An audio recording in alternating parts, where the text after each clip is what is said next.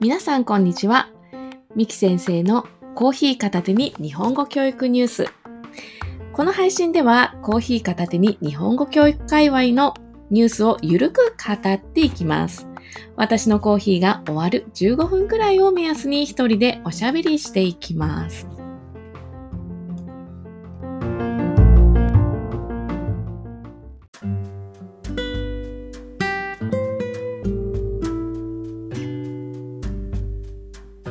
さんおはようございます。ミキです。2021年5月26日水曜日、今朝のコーヒー片手に日本語教育ニュースです。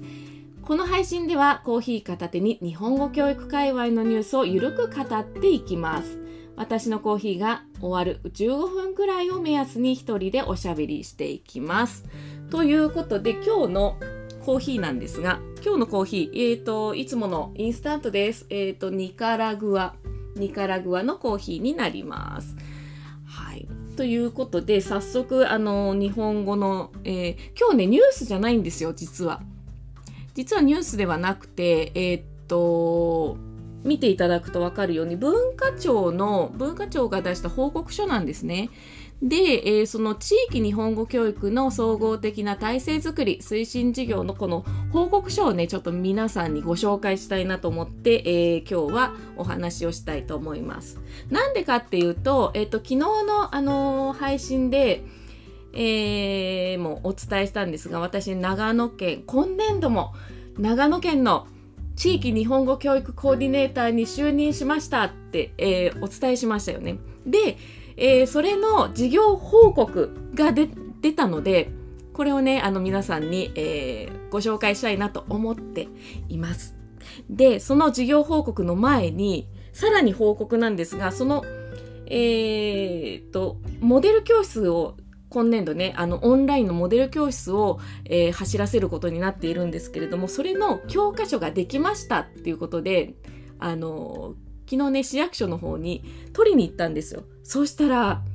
あの、使う教科書は彩りなんですけれども、それを全部印刷会社の方にお願いして、教科書一冊の本にしていただいたんですね。そしたら、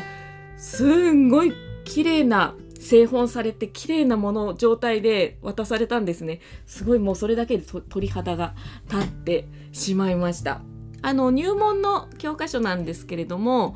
えー、入門だけでもそれでもね3冊になりましたね3冊。うん。すごい分量ですよね。でさらに感動したのがあのコラムが入っていてあの各市町村というか、まあ、近隣の市町村と、えー、連携を取ってやっていく事業なんですけれども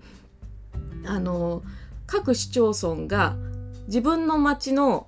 あの紹介文コラムを書いていただいたんですね。そのコラムがあの、優しい日本語で書いてねって私お願いしたんですね。そうしたら、まあ、四苦八苦して、えー、書いてくださったんですけれども、あの、とてもいいものになっています。で、えっと、私が全部ね書いてしまうのもいいんですけれどもそうではなくてあの関係部署の方々が一生懸命ねあの書いてくださったっていうのにねとても感動しています、うん、とてもいいものなのでまたね後で、えー、ツイッターの方に、えー、記事記事というか、まあ、写真をね載せられたらいいなと思っています。はい。ということで、えー、それでは、えー、事例報告書の方をね見ていきたいと思います。えっ、ー、と今からね聞き始めた方はえっ、とスペースの方は上の方にね、え共有しています、えー、クラブハウスの方は私のツイッターの方に、え上の方にね、ありますので、えー、ご覧ください。はい、えー、興奮して喋ってたら喉乾いた。うん。はい。ではね、行きたいと思います。そもそもこの、えー、事業はどんな事業っていうものなんですが、文化庁の事業でして、あの、プログラム A、プログラム B というものがあって、プログラム A っていうのは、えっ、ー、と、やっぱ地域の日本語教育とか日本語教育を必要としている人たちの実態を調査してくださいとか、えー、今自分たちの自治体とかねその地域はどういう状態なのかっていうのを調べて、えー、有識者会議なんかを開いてねっていうものなんですね。で、えー、その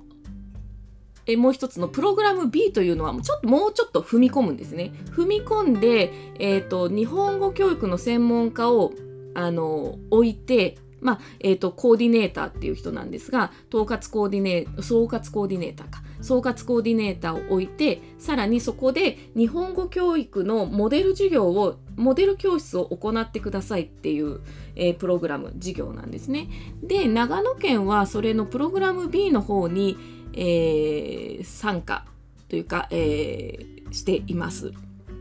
で、えー、どういうことをしているか私この中で、えーと、地域の地域日本語教育コーディネーターということなんですけれどもあのどういうものかっていうとあの日本語学校でいうところの、えーと、日本語教育コーディネーターは教務主任のような立場になります。えー、モデル教室の、えー、シラバスを作ったり、えー、先生方の、えー、とへのアドバイスを行ったりねそういうものをしています。で、えー、プログラム B のこの日本語教育コーディネーターに、えー、なっているんですけれどもさらに ICT を活用したりとか教材を作成したりとかするしてねっていう事業になります。で、えーと、日本全国各地でやっているわけではなくてプログラム A に採択されている市県とプログラム B に採択されている県とか市とか、えー、っと交流協会国際交流協会とかもねあるみたいですね。なんかがあります。で、プログラム A は神奈川県とか岐阜県、静岡県、京都府、えー、横浜市、浜松市、名古屋市、えー、広島市ですね。で、プログラム B が茨城県、石川県、長野県、兵庫県、島根県、広島県、宮崎県、神戸市、北九州国際交流協会というふうになっているようです。で、その中で長野県が、えー、この中にね、プログラム B に、えー、参加していますよということなんですね。で、え、え、っとね、何をご紹介したいかというと、まあ、こういう体制づくりがあるよということと、えー、日本語教育のバックアップをねいろんなところでやっていますということを、えー、お伝えしたかったんですね。で、えー、なんでこのプログラムすごくいいなかいいなと思ったかっていうとあの生活者としての外国人に、えー、スポットを当ててくれているというところなんですね。で今までは企業に来た外国人の日本語教育とか、えー、大学に進学してきた、えー、留学生の日本語教育とか日本語学校に留学してきた日本語教育とか。そうではなくて、えー、そういう彼らも日本にいれば一歩家に帰れば生活者だよねっていうところに、え、スポットを当ててくれたっていうところにすごく共感をしたし、え、っとあの包括的な支援保障としての日本語教育っていうのを一歩になるんじゃないかなっていうのを感じたのでこの、えー、プログラムに、えー、日本語教育日本語教師として、えー、参加しています。でですねまあえーと、宣伝がてらに長野県の、えー、報告も出ていますね40ページになっていますくるくるくるっと見ていくと下の方に行くと日本語教育あじゃない長野県の事例が出てきます。はい、でポイントとして長野県のポイントとしては地域における多文化共生の拠点となるモデル日本語教室の開設。えー、あともう一つですね、えー、日本語教育人材の連携による質の高い日本語教育あ日本語教育と地域社会との接点の提供そして、えー、地域日本語教育の専門家配置による市町村や日本語教室等に対する助言やノウハウの提供ということで、あのー、私これ、えー、今年で3年目なんですけれどもやってきました。モデル教室を、えー、動かしてきたりとかあのしてきたんですけれどもまあいろいろ紆余曲折ありました またねそんな話もねここでできたらいいなとは思っていますでですねあの特色なのかなっていうのが、えー、一つのモデル教室に対して日本人の、えー、日本私たちの日本語教育コーディネーターもそうですし教育コーディネーターとは別に日本語教師の方が入るんですね。でさらに、えー、日本語交流員と言って、えー、3名ほど、えー、入る、えー、モデル教室の、えー、モデルを作っているんですけれども大体定員が15名のところに対して日本人が5名入ることになってるんですね。で、えーとこえー、交流員の方たちは特にあの日本語教育の資格を持っているわけではないんですけれども事前に研修を受けてもらっている方たちなんですね。なので、えー、日本語教育とかあと地域におけるその外国人の立場とかどんな支援が必要なのかとかこういう、えー、言葉を使うといいよ優しい日本語を使うといいよっていうのを一通り、えー、研修を受けてきている方たちが入って、えー、日本語教室を行っています。でここにも書いてあるように、えー、日本語教育をだけをする場ではないんですね。っていうのがその日本の社会とか生活に、えー、慣れてもらうものあとは多文化共生という観点で日本人にもあの開かれている、えー、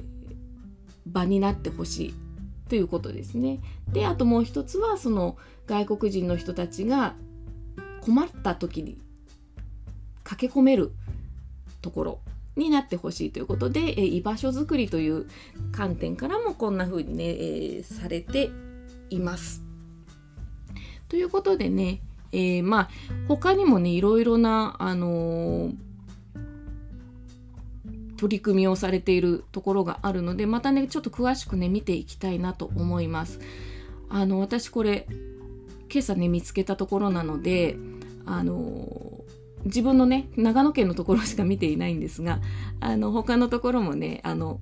特色ある、えー、地域とかねあったらまたご紹介できたらいいななんていうふうに思っています。はい、えー、ということで今日はねこんな感じに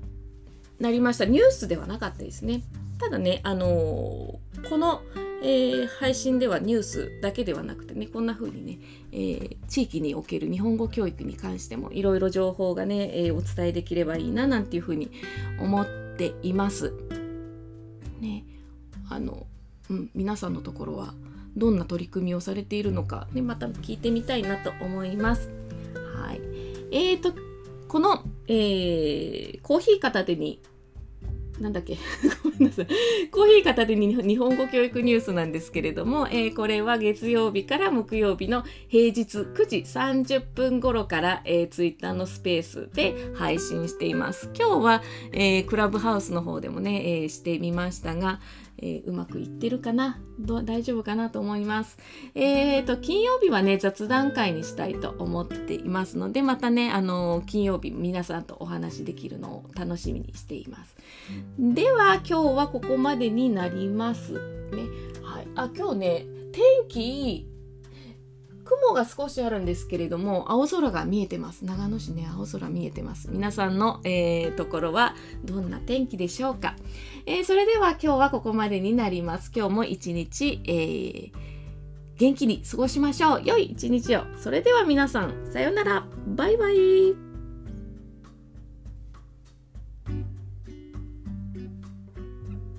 とはい。これでクラブハウスが終わってツイッターの方、はい、ツイッターの方もありがとうございました。それでは、これでお開きにします。また明日。さようなら。バイバイ。